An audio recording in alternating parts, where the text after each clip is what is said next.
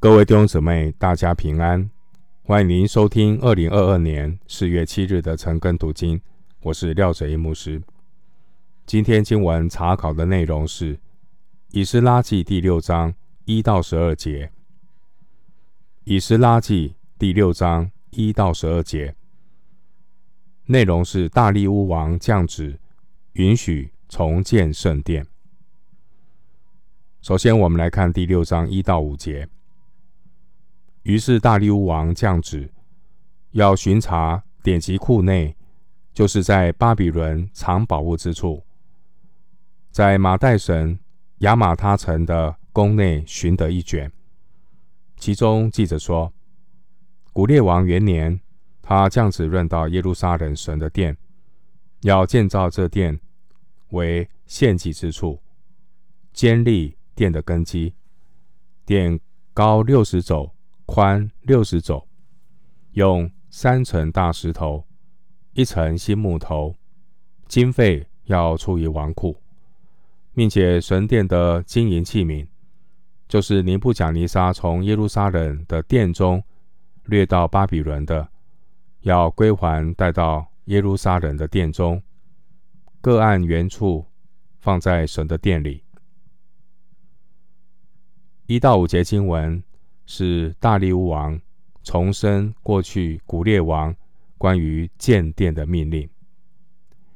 经文第二节提到马代省位于现代伊朗的西北部。第二节亚玛他城，这是马代国的故乡，也就是伊朗北部山区的马哈丹。当时波斯帝国共有四个王都，包括波斯巴黎、巴比伦、苏珊和亚玛他。古列王轮流在这四个王都居住，夏季在北部高地的亚玛他城避暑，冬季则在西部低地的苏珊过冬。经文第三节描述殿高六十肘，宽六十肘，这高度是所罗门圣殿的两倍，宽度是三倍。列王记上六章二节。而圣殿的长度可能和宽度一样。在新约时代的希律王，觉得这圣殿不够宏伟，他又加高了六十肘。弟兄姊妹，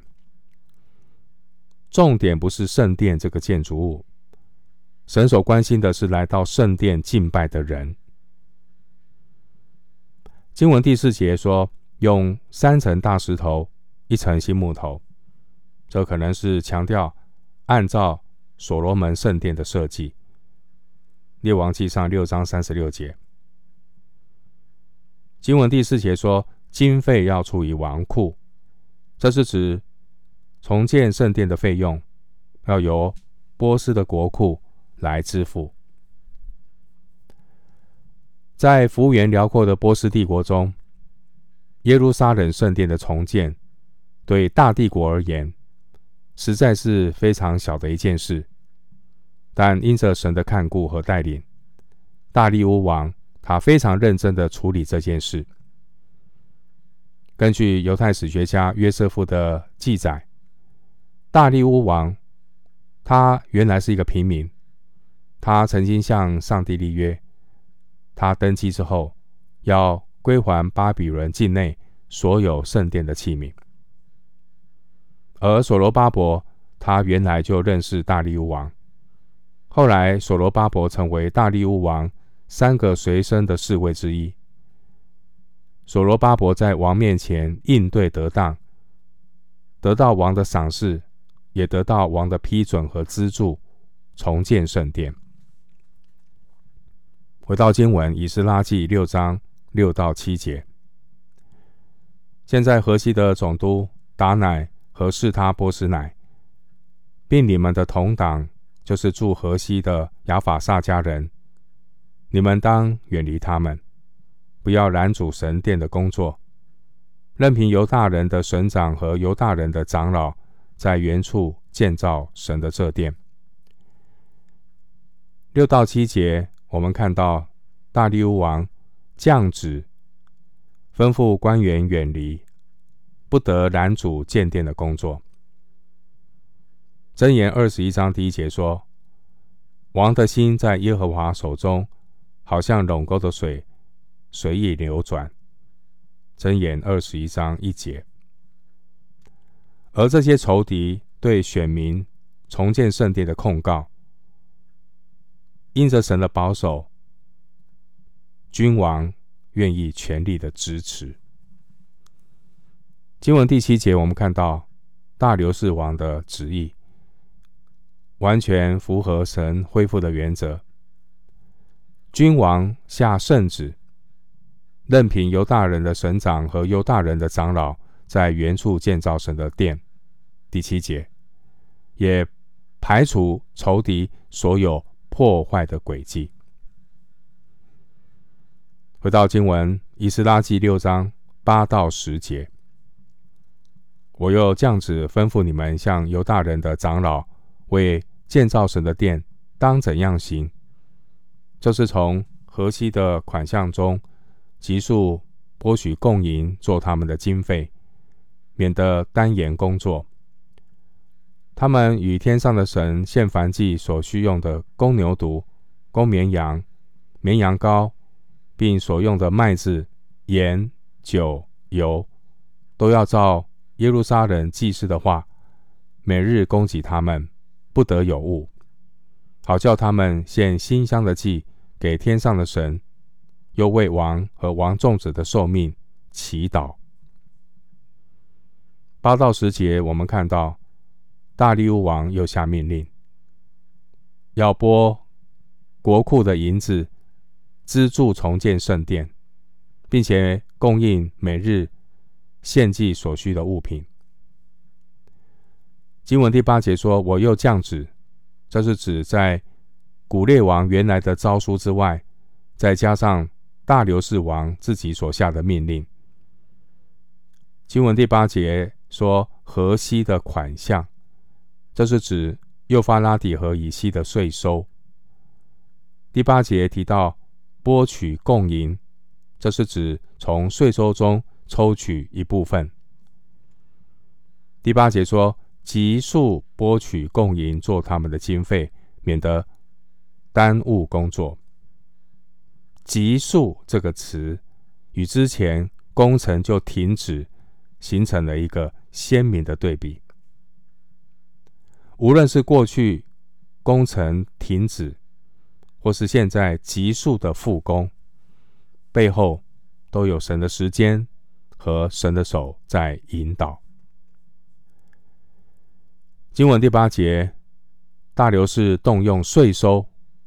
帮助重建圣殿，王又下令每天供应祭物，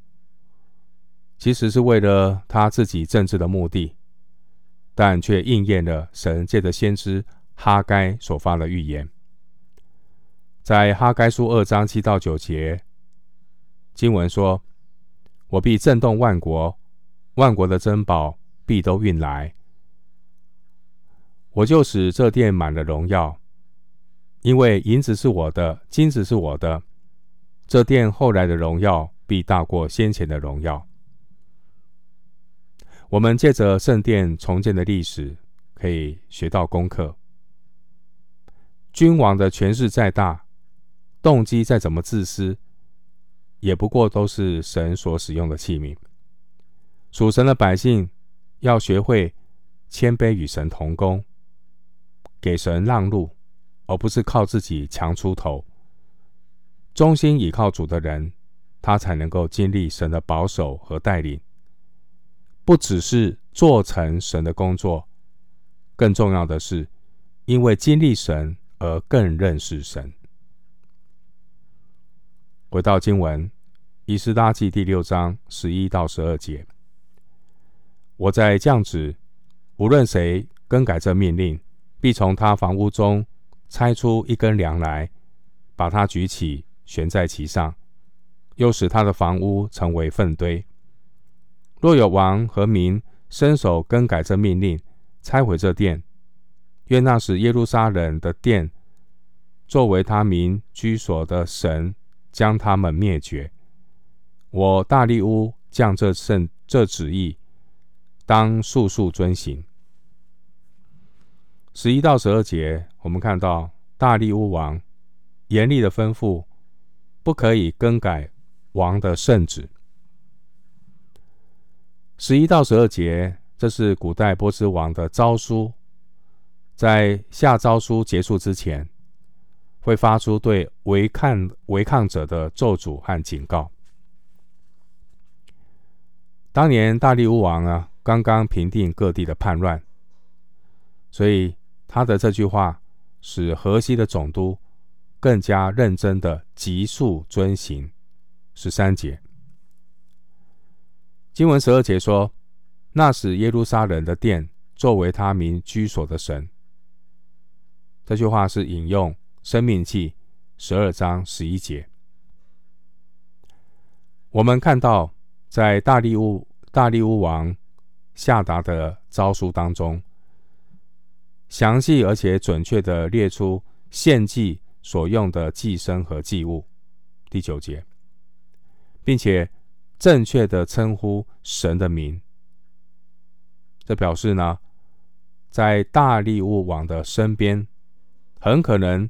有以色列人参与诏书的拟定。我们最后来读三段的经文。箴言十九章二十一节，人心多有计谋，唯有耶和华的筹算才能立定。诗篇三十三篇十到十一节，耶和华使列国的筹算归于无有，使众民的思念无有功效。耶和华的筹算永远立定，他心中的思念万代长存。最后，我们读箴言十六章第九节。箴言十六章第九节，人心筹算自己的道路，唯耶和华指引他的脚步。我们今天经文查考就进行到这里，愿主的恩惠平安与你同在。